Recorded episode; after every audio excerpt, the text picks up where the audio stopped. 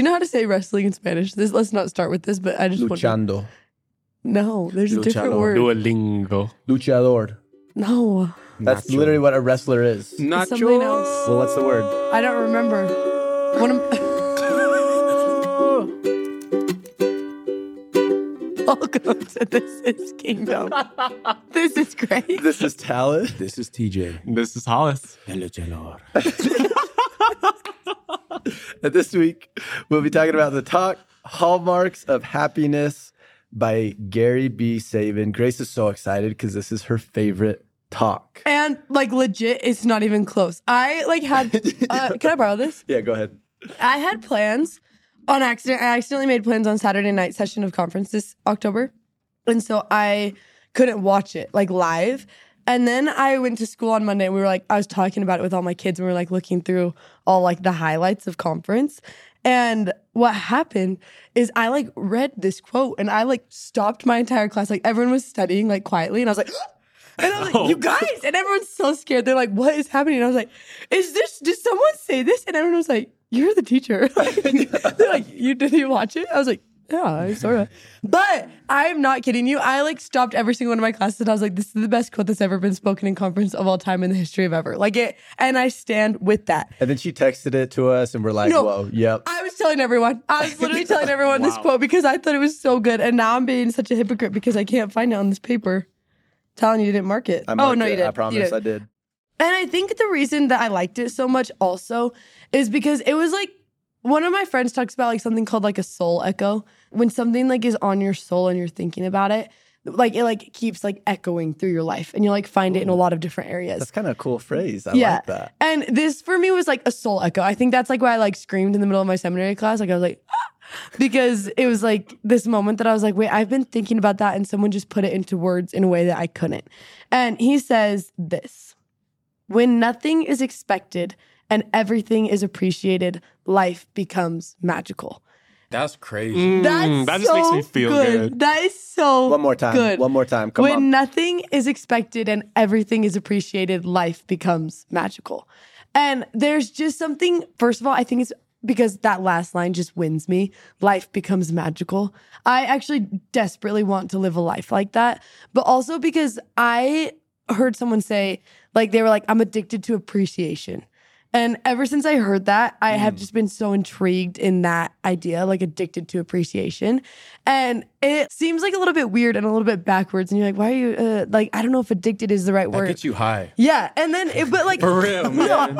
You In a feel good good. way. You feel good when you like legit. So I like looked up the definition of addiction on our way here. And it's physically and mentally dependent on a particular substance and unable to stop taking it without incurring adverse effects. And it's so interesting because once I heard that, I was like, oh, that's actually true. Like, if you can get yourself like to the point that you are so in a habit of appreciation, you will actually notice a difference in your life. Something will change so that if mm. you don't, everything is different. And it's interesting because I started doing this thing like when I'm driving. This is so weird, but it's true. So I'll say it. I started like, so even like on my drive here, right when I get in my car, I try to like start saying all the things I appreciate until I get to that present moment. And usually there's too many that I can't even begin. Like by the time I get out of my car, I'm too late. But like this morning, I appreciate the fact that I randomly remembered to set my alarm at 8 a.m. last night. and I didn't even remember why I was setting my alarm. And then I woke up and I realized that I had plans this morning to do this. I appreciate that my alarm went off. I appreciate that someone was smart enough to build a phone that has an alarm built in because I don't know how to work alarm clocks. I appreciate the fact that my screensaver right now is like one of my favorite memories from like the past two weeks. And I appreciate the fact that I got to live that experience, but I appreciate even more that like I had a camera that could capture it so that every single morning I can remember. I appreciate the fact that I have two legs that could get me out of bed. I appreciate the fact that I have blankets so that I didn't get cold when I slept. I appreciate the fact that I like cleaned my room last night so that I could wake up and I didn't have to be stressed about that. That's the first 25 seconds of my day. Like What a good way to start the day. Yeah. That's such a good way to start the day. and I'm not kidding you. I don't want this to come off in the wrong way, but like I really over romanticize life. I, that's just like true. Like it's just like deep in me. Like I am obsessed and I love it and feelings and emotions and memories and all of these things. I think it's because I'm super nostalgic. And a lot of people ask me like why or how I do that. Like how do you like appreciate all the little things? How do you bring God into all like the tiny little moments of your life? And I'm not kidding you. I think it's appreciation. Mm. Like nothing makes me like actually the most mundane parts of life are beautiful and you won't even notice that unless you're appreciative. That's how life becomes magical. It's not because magical things start happening. It's actually because magical things happened the whole entire time. You just missed them. That's good. Mm. Are you ready for the most tender story? I was going to have dinner with my grandma, and she was at an old folks' home, and so was my grandma. And there's probably six or seven other just oldies in the old folks' home, and we're just chatting, having a good time. And I was like, "This is a good opportunity. Like, I want to ask them." What's your best life advice for me? Because I'm like, this is there's so much wisdom at this table, and so they all started going around just spitting fire. And this one old man looks at me and he's just like, "Don't take anything for granted." I was like, what do you mean? And he's like, what I would give right now to just run down the street. He's like, that would be the most fun thing to just run down the street. He's like, I can't do that anymore. And I didn't realize how much I took that for granted. And I left that thinking, man, how many things in my life really are like such a special thing that I just, I don't think about. I take it for granted. I, I miss it. And I think sometimes we get so down in our life because of things that we're missing. And being so focused on those things that we're missing, we don't see all the amazing things that we have just every day. Hmm. I got to get practical real quick because I love this, and maybe you guys will have other ideas. Because this is another thing where it takes practice, like it takes habits. Like it's not natural to just start listing things, right? I bet you, Grace, I bet you you've been doing this for a while. And maybe now it feels pretty automatic and, and you love it and you know what that feels like, but this needs to be a practice. So I love this in the car. Another one that I do that I love is I call it Journey with Christ. So I'll have a journal that I'll write. Now I do it kind of during seminary because I make my kids do it because it's so good. And um, it's so cool because in the beginning they're like, "Oh, think about how we see God again." Huh? But by the end of the semester, they're like, they got pages full of notes, and they're like, "I can't believe like I saw Him in all these different ways in my life."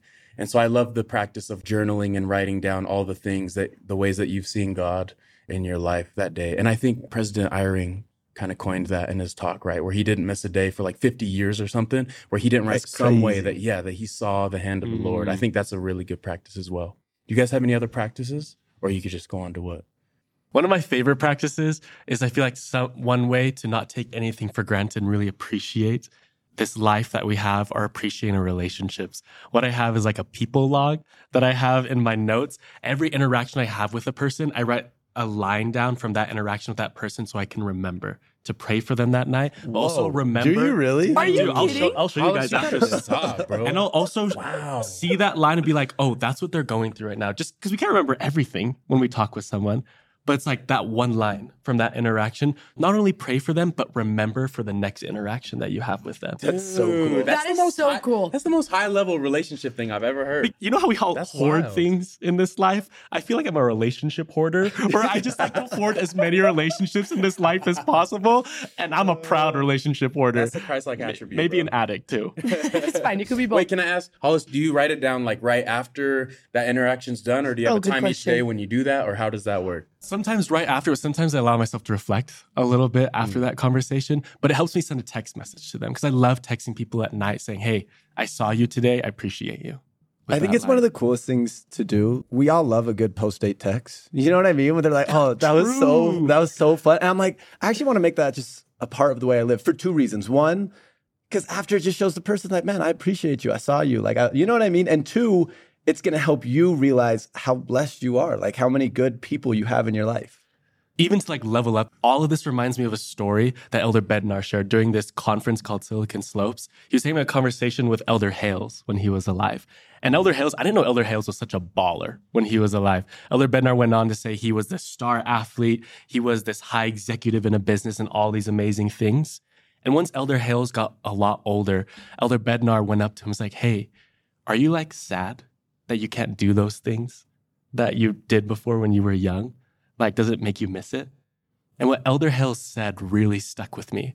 He looked at Elder Bednar and said, When you can't do what you've always done, only do what matters most. Then Elder Bednar reflected on that and said, You don't need to wait until you're old to start doing what matters most. Start appreciating what you have now. Recognize the blessings and love God has given you in your everyday life, and that will help you do what matters most and help you fully appreciate your life. This whole entire talk is pretty much like we were just like all joking about this, but it's like a how to for happiness. And he goes through a lot of different things. But I think the reason that I'm so deeply obsessed with that quote of like appreciate everything, then life becomes magical is because I actually think that if you begin to be appreciative, all of the other things he mentions fall under that. And what happens is he talks about like caring about people and he talks about like realizing your true identity. And he talks about like doing all these things, like your relationship with God, caring about others, loving them. And I actually think if you become addicted to appreciation, if you become an expert in appreciation, I think you would be surprised how all of those other things switch. Hollis is just like living proof of that. All of a sudden, he just became like, oh no, actually, I'm gonna start finding things to appreciate about people. And now he's actually living that commandment, loving people. And it's interesting because we hear that phrase all the time oh, I appreciate you. That's fine. I never cared about that phrase, to be honest, until I started waking up and making the list of the things I appreciate. And then that phrase actually started to mean something so deep to me.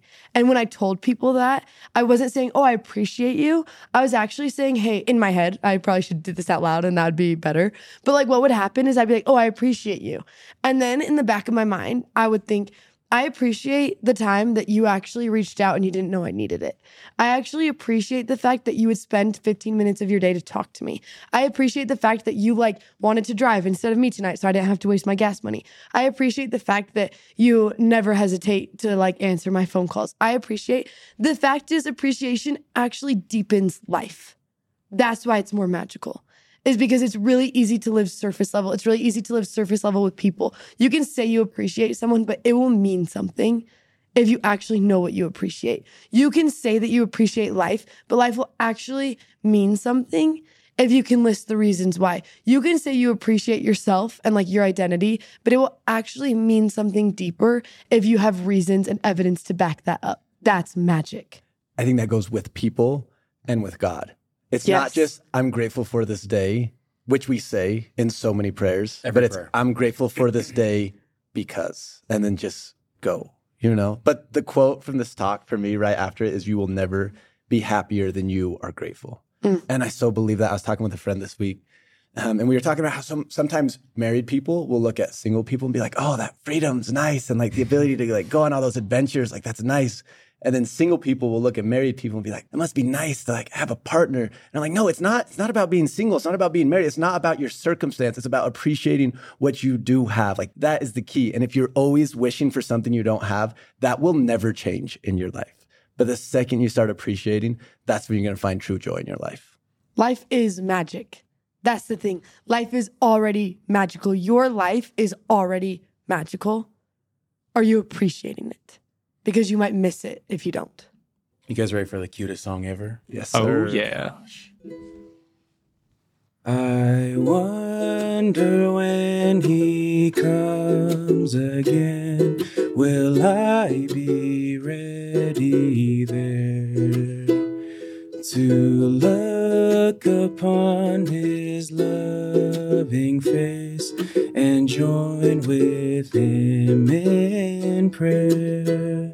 Each day I'll try to do his will and let my light so shine that others seeing me may see greater light divine than when that blessed day is here.